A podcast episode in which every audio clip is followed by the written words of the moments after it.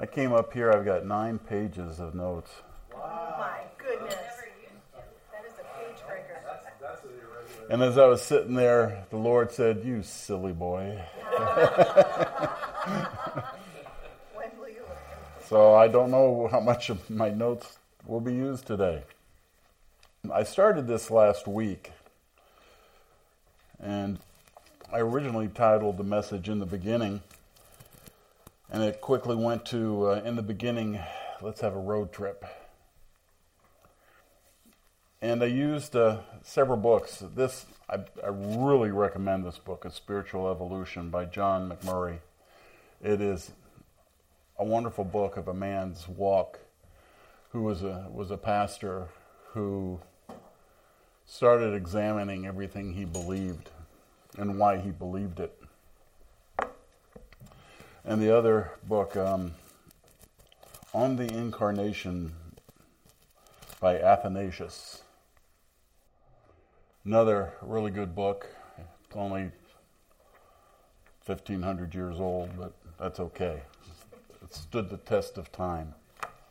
Just, just a lot of good points because what I want to get to in our road trip, where we will end up, and where I ended last week's message after saying, you know, we started in the the garden, and you all know the story that we started off in the garden and we proceeded to mess it up, and got out of the garden. But the thing you need to realize that God never stopped loving us. He was passionate about us. God was, to all of this, let me put it this way to all of this, there is a spiritual realm behind all of this that is rarely looked at. And uh, I'm not going to touch on it a whole lot, but you need to be aware that there are things going on other than man that God is dealing with, and it's in the spiritual realm. But God was Yahweh, He was the God of gods. There was no one like Him. There were other gods at the time, there are other gods now. And I'm not just talking mythology and, and such. But God existed in the Trinity, always has, always will be, Father, Son, and Spirit, and He loves us with a passion that I still, I still don't think that we even understand why He did what He did for us. And I think one of the best examples of his, his love for mankind was his relationship with Esau that you, you find, I'm not sorry, not, yes, I am sorry. His relationship with Enoch you find in Genesis 5, where Enoch had, had, a, had children, and when he was 65, he started then walking with God habitually. He walked with God every day for 300 years. So God was still in loving relationship with mankind, though mankind was quickly going down the tubes. Quickly going down because everything, when we hit the point of Noah, everything in man was evil. Every thought, every, every desire, every man. And I mean man and woman when I say man, it's, I'm not separating that out. Were evil and without intent. And they were continually in that. But he loved Esau. I keep saying Esau. He loved Enoch so much that he took him up to be with him and fellowship with him. Now, I got off started on in the beginning and then got into road trip. And uh, I don't know if any of you have ever taken a road trip. Some of you have taken long road trips. But I remember, you know, when when I was younger and had more patience, and I had uh, three kids, and we would get in the old blue van, and we would take off for the, depending on how many stops we had to make for the 12, 15 hour trip up to a fishing camp in northern Vermont. And that was a lot of fun. And I, you know, my wife thinks I'm nuts because she didn't go every time. But there were many times I would uh, take off work on Friday and drive Thursday night all the way the 12 hours up there. My dad stayed at a fishing camp on a lake. And I would drive straight through. Best time I ever made was 12 hours. And drive straight through and fish Friday and Saturday, get up Sunday morning, head home, stop at a place on the way home, and then drive home and go back to work Monday. And I, I would do that three, four times a year. My kids have, I can say, nothing but fond memories of those trips. Even at times, I would take my all my kids and maybe one or two of their friends, and you know, leave my wife home with the dogs or whatever she wanted to do. And we would we would head off. And I, I there was there was a place up in the mountains that we would I, I knew a shortcut. It was a dirt road over the mountains through northern Vermont, south of the Canadian border, and we'd hit it about two o'clock in the morning, and I'd be driving fast down these dirt roads through these mountains at two o'clock in the morning and turn off the headlights. and I had such fun the kids would just scream and stuff, and you know, it was it was. I didn't do it for too long, but I I, I knew the road, and I, and I planned it. Gosh, with wisdom doesn't sound right, does it? but I, I planned it well. There was also a place, and I, I'm I'm I'm talking about these things because there are there are spots that we hit along our journey that mean something. And there was a place up on top of this mountain. It was a spring coming out of the mountain. And water just pours down. And it got to be, and my kids knew it, we'd have to stop and we'd have to get a drink. And they'd have to stick their heads under the water to, to be anointed into the, the northern Vermont area. And again, when we did it, even with my wife with us, she would say, Oh, funny. So there's other trips that we took road trips coming back from Florida one time. I remember the transmission went out in the van in the Tennessee mountains. And if you've ever seen uh, Chevy Chase uh, vacation, I stopped in the place and it was, well, can you fix it? He says, well, how much money do you have? so, not, not every road trip was pleasant. My kids remember that one too because we stayed in a motel that the pool was green, there was no restaurants, and, and if we'd made one more exit, there was all that stuff. But, you know, sometimes we, you know, we take these things and we take them for granted. And I, I hope my kids never take it for granted. Because I, uh, I recently, last, last fall, went in to visit my brother and his wife, and they live on the Oregon coast. They had owned a bed and breakfast on the coast, looking out over the ocean and stuff. And I go, I need to go walk the beach. It's windy. Feels like you're being sandblasted on a real windy day, and it's always windy. So they said, We're not going. We'll give you directions, but we're not going.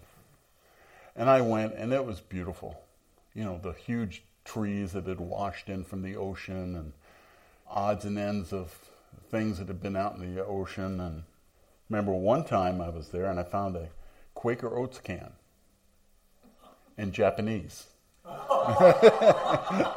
so I gave it to I gave it to my brother as a, a souvenir.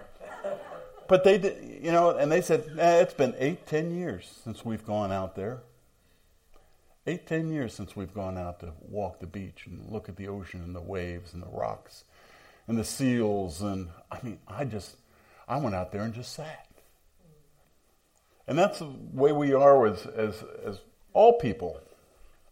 We get to the point where familiarity breeds contempt. We've seen it before, we've done it before, we've heard it before, and I'm, you know, I know about it and I'm just not that interested in going there again. So that's where I left off last week because we came to a road sign called the Incarnation. And that's what I really want to spend my time on today. And I was wondering if, in, in my thoughts the other day, I was going, um, Are you one who has lost the awe and joy of the birth, life, and death and resurrection of the Trinity, of the dance of the Trinity? Were you included in their midst? And do you say, I've seen it all, I've heard it all before? I've been to the Christmas pageant, I've seen the Easter program. I don't need to hear this anymore. I know it all. I heard you say First Assembly, you know, and I attended there 25 years and did a lot of the acting in the, the programs. And it made me think about that. Does it get down to be just a program? Is it just done for entertainment and hope somebody catches the true meaning of it? Has the glory of the relationship between the Father, Son, and Spirit, which began and continues in nothing but perfect love for us, perfect love for us, has that become nothing more than just saying, now I don't feel like going to see the ocean and the waves and the magnificent views and I've seen it all before. Is that the way we start treating the, the Trinity? And I think what's really sad is, yeah, there's, there's a lot of truth in that. We've done that a lot. So today I, w- I want to go through some things and I, and I want to spur you on maybe to spend time and just think about the incarnation. The incarnation, the enfleshment of God. God put on flesh. You know, you just say that and you go, wow. Why? How? All those questions start popping in. But is out of nothing but love for us. In the book, um, Spiritual Evolution, John McMurray talks one chapter about the incarnation. And I think a good place to, to start is some statements he made of what the incarnation is not. Let me give these to you. It is not God coming in secret to help or punish his children. It is not filling a moral obligation his children cannot do. It is not a reflection of God as a painting with no substance. It is not a mere man with a heightened sense of spirituality. It is not a myth to hide God's ugly side in the Old Testament. It's not a temporary event. That's the one that struck me. It is not temporary. And it is not a way to hide his hidden agenda. And I, I, would, I would say probably every one of those statements, there has been a message preached using each one of those as being truth. But he goes on to say, but what it is, what is the incarnation? It is Jesus being the very the same substance as the Father. He and the Father were one. Jesus is union of the divine and the human. God man. He is completely man and completely God. And Jesus is the Word of God.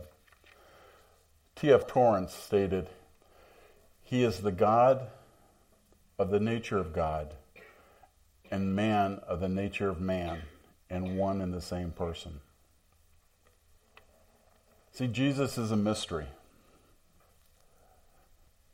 He's part of the triune Godhead who lived in the, in the garden. And that's how many ever considered there was five people in the garden?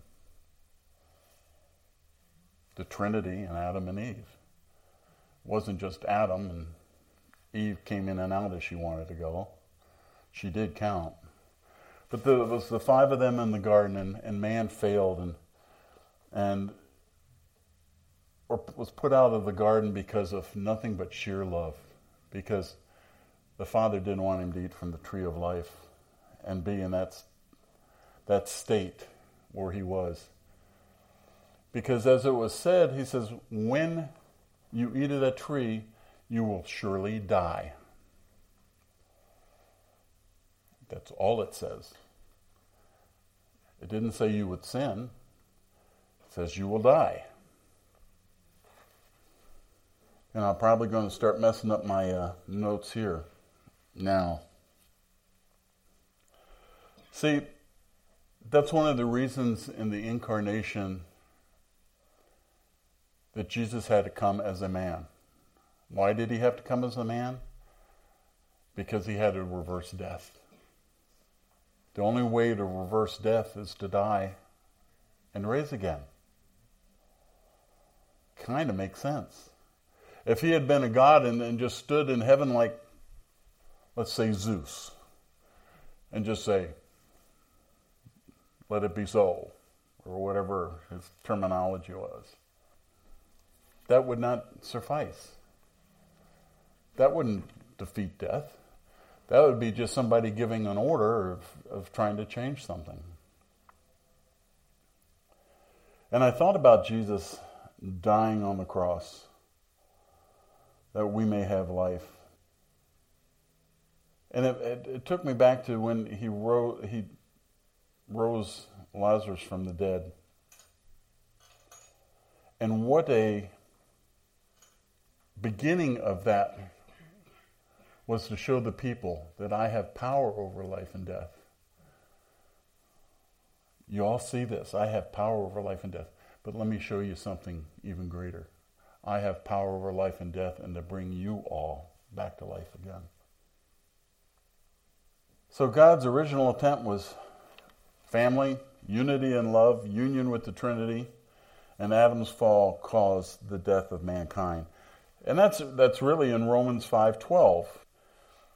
And as I've contemplated a lot of these things, I understand more what Peter said that Paul a lot of things Paul says are kind of hard to understand. Because Paul knew the backstory to all this.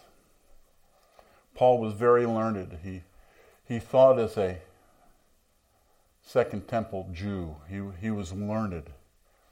He, he knew the background to these stories that, to be honest with you, we I really have come to understand we have taken for granted. the spiritual things behind all of this we have taken for granted. Paul didn't take any of it for granted. You know, Paul talked a lot about powers and principalities. And that's interesting because Jesus took authority over all those powers and principalities. And Paul talked about, boy, I'm, I'm slipping into this and I Terry's just shaking his head. The Elohim. And I'm going to leave it there. But he said in Romans 5:12, "Wherefore by one man's sin entered into the world and death by sin, and so death passed uh, upon all men." Catch that, death passed upon all men. For until the law, sin was in the world, but sin was not imputed when it was not when there was no law. Nevertheless, death reigned from Adam to Moses, and even them that had not sinned after the simulation of Adam's transgression, who is the figure of him that was to come? And that's Young's literal translation. I like I like using that. Sometimes it's hard hard to read, but you see that Adam's death brought death into the world, or Adam's sin brought death into the world. Because sin did not exist until the law. But they were all evil continually. So, again, why did Jesus have to come in the flesh so he could die? Jesus had to come as a human body in order that death may once and for all be destroyed. Adam brought death, And to defeat death, Jesus had to die human death and rise again. In Colossians 2 9 through 15, it talks about, For in him dwelleth the fullness of the Godhead bodily, and ye are complete in him, which is the head of all principalities and powers, in whom also you are circumcised with a circumcision made without hands in putting off the body of sin, the flesh of the circumcision of Christ, buried with him in baptism. Herein you are also risen with him through faith and the operation of God, who has raised him from the dead. And you, being dead in your sins and uncircumcision of the flesh, hath he quickened together with him, having forgiven all trespasses, blotting out the handwritten ordinances that was against us, which was contrary to us, and took us out of the way, nailing it to the cross. And having spoiled principalities and powers, he made a show of them openly, triumphing over them. See, not only did he kill, maybe that's not the, not only did he overcome death, and everything that went on with it, the spiritual powers behind it, he made mockery of it. If you remember the Romans when they used to conquer people, they would they would march their captives behind them and lead them in through Rome, and they would take the they would take the leader and march him naked, so everybody could see that we are lords over him. Just what they did. But God, when He conquered death, He took the spiritual realm and He marched it. And He made a mockery of it. One of the things we we still don't we still don't understand totally because we I'm getting a little ring up here. We, we get uh, we still struggle with good word for it spiritual warfare. Jesus did away with that at the cross. See, as, as we enter and celebrate the incarnation, we, the birth of Christ, and as wonderful that is, and we don't know much about the 30 years, we can only speculate, you know, on tradition and training and of when can a, a man be a rabbi or a leader of the church. My understanding, he had to be 30 years old, but I couldn't find proof of that, so I can't hold to that. But he walked a life. This is part of the incarnation. He walked a life through everybody and showed everyone who the Father was by showing himself. He says, If you have seen the Father, or if you've seen me, you have seen the Father. I and the Father am one. And He included us into that. He drew us into that. And John said, As He is, so am I right now in this world.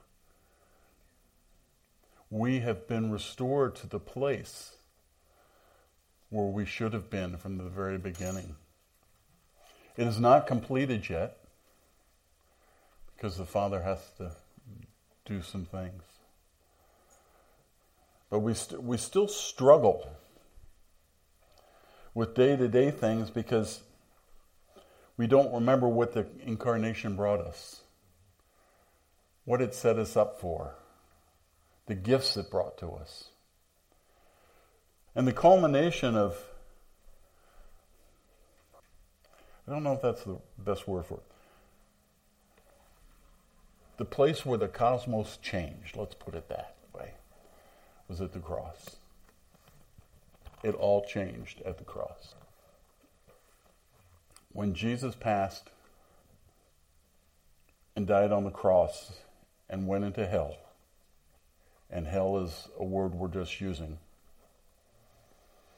but where the dead were, and brought everyone out and put them alongside with him in front of the Father. It said he led the captives or captivity captives and gave gifts to men. And that's in Ephesians. But we kind of we kind of get to the position where we think, well, that's nice. That's over. I'm going to hang on long enough so I can see it. I'll make it by the skin of my teeth. But he set up a realm then for you to live in this world now as an Elohim, as a God. See, you and Jesus are the same. Jesus was God. He's not ashamed to call you brother. And when Jesus got to heaven and took captivity with him, he didn't say, Well, now it's time to take off my earthly robes. I can go back being who I am. No, he stayed just like us. And he's there and he makes intercession for us before the Father. And sometimes people look at that as that he's doing battle with Satan to try to convince God that we're really good enough. No, I think he's just there telling the Father how much he loves us because the Father already knows it. But it's nothing but love. He says, Father, I love him. That he's, that's where he's interceding for us. And we face, we face things down here and we tend to forget how absolutely loved we are. We make stupid decisions. And we like to call that sin, though all our sin was taken away at the cross by the blood. That was just something Jesus was doing so he could bring us into the presence of the Father. I don't think man even understood that. Even though John the Baptist said, Behold, the Lamb of God that takes away the sins of the world. I'll be honest, you know, I, many times I thought, I have sat down and gone, boy, these people back then were really stupid. Didn't they know who he was? No, they didn't. But if I was back there, would I understand? And how many people today just have no clue on how absolutely loved you are and how he wants to be with you. And he came in a human body and he continues to be in the human body. And he took us up and we are seated at the right hand of the Father. We have all authority that Jesus had over the powers and the principalities. Amen. But we don't live it out. It's just become a, a rest stop when we feel bad sometimes along the road trip of life. It's been a place that I remember visiting that one time. I remember going there one time. Ah, it's a, it's a place that lives in you. It's something that you take with you. So Jesus came, and there is so much more about the incarnation. But I am not a doctoral student, even though I had nine pages of notes. That was a lot for me. and I'm on my last page already. So we're forgiven of our sins because of Jesus' incarnation. Death has been defeated. There is no reason for anyone to fear death. Fear of death has to do with punishment. That's in 1 John 2, also. 1 John. See, you're not going to be punished.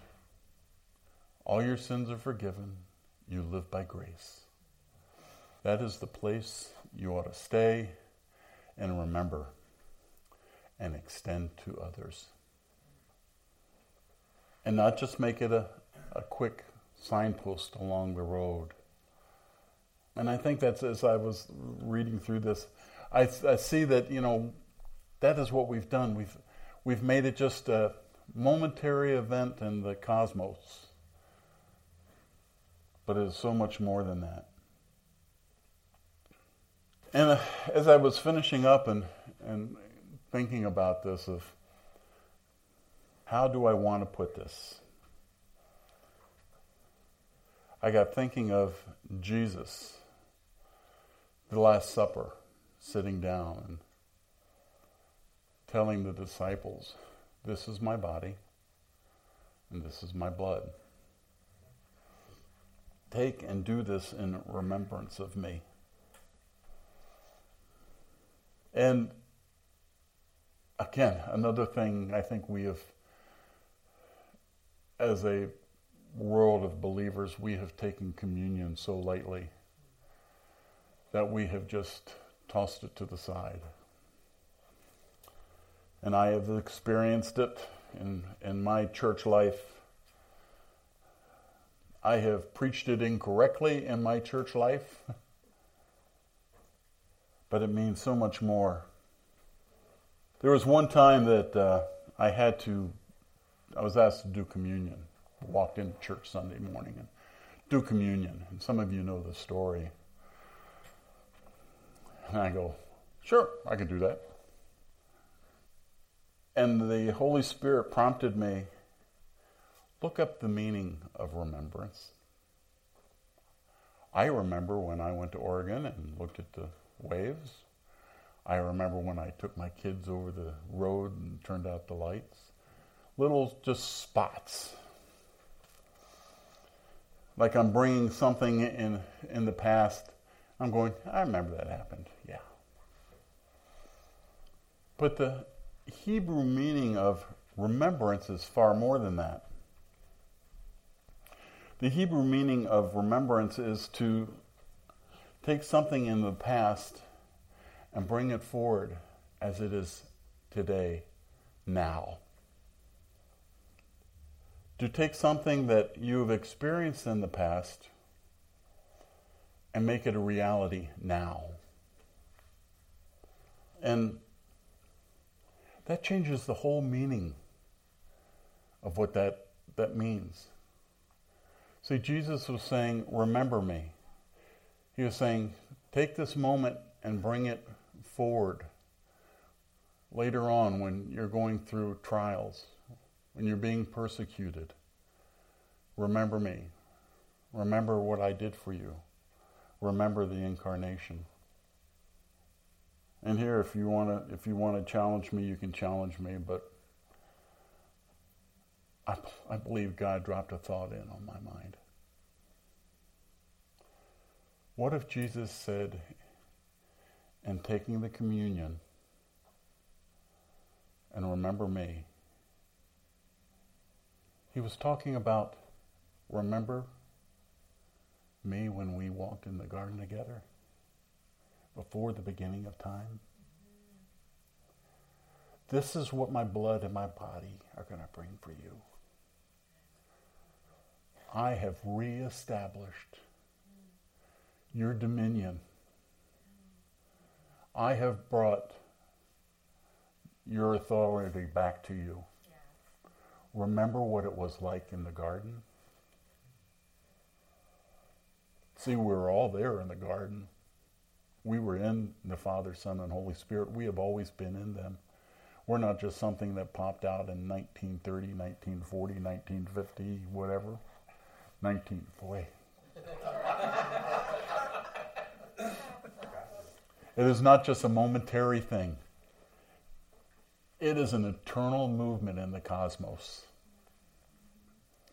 And I really believe Jesus was saying, remember. This is why I came. This is why the incarnation, that I can bring you back to the garden. You Crosby, Stills, Nash, and Young people. It's something to ponder. It's something to think about.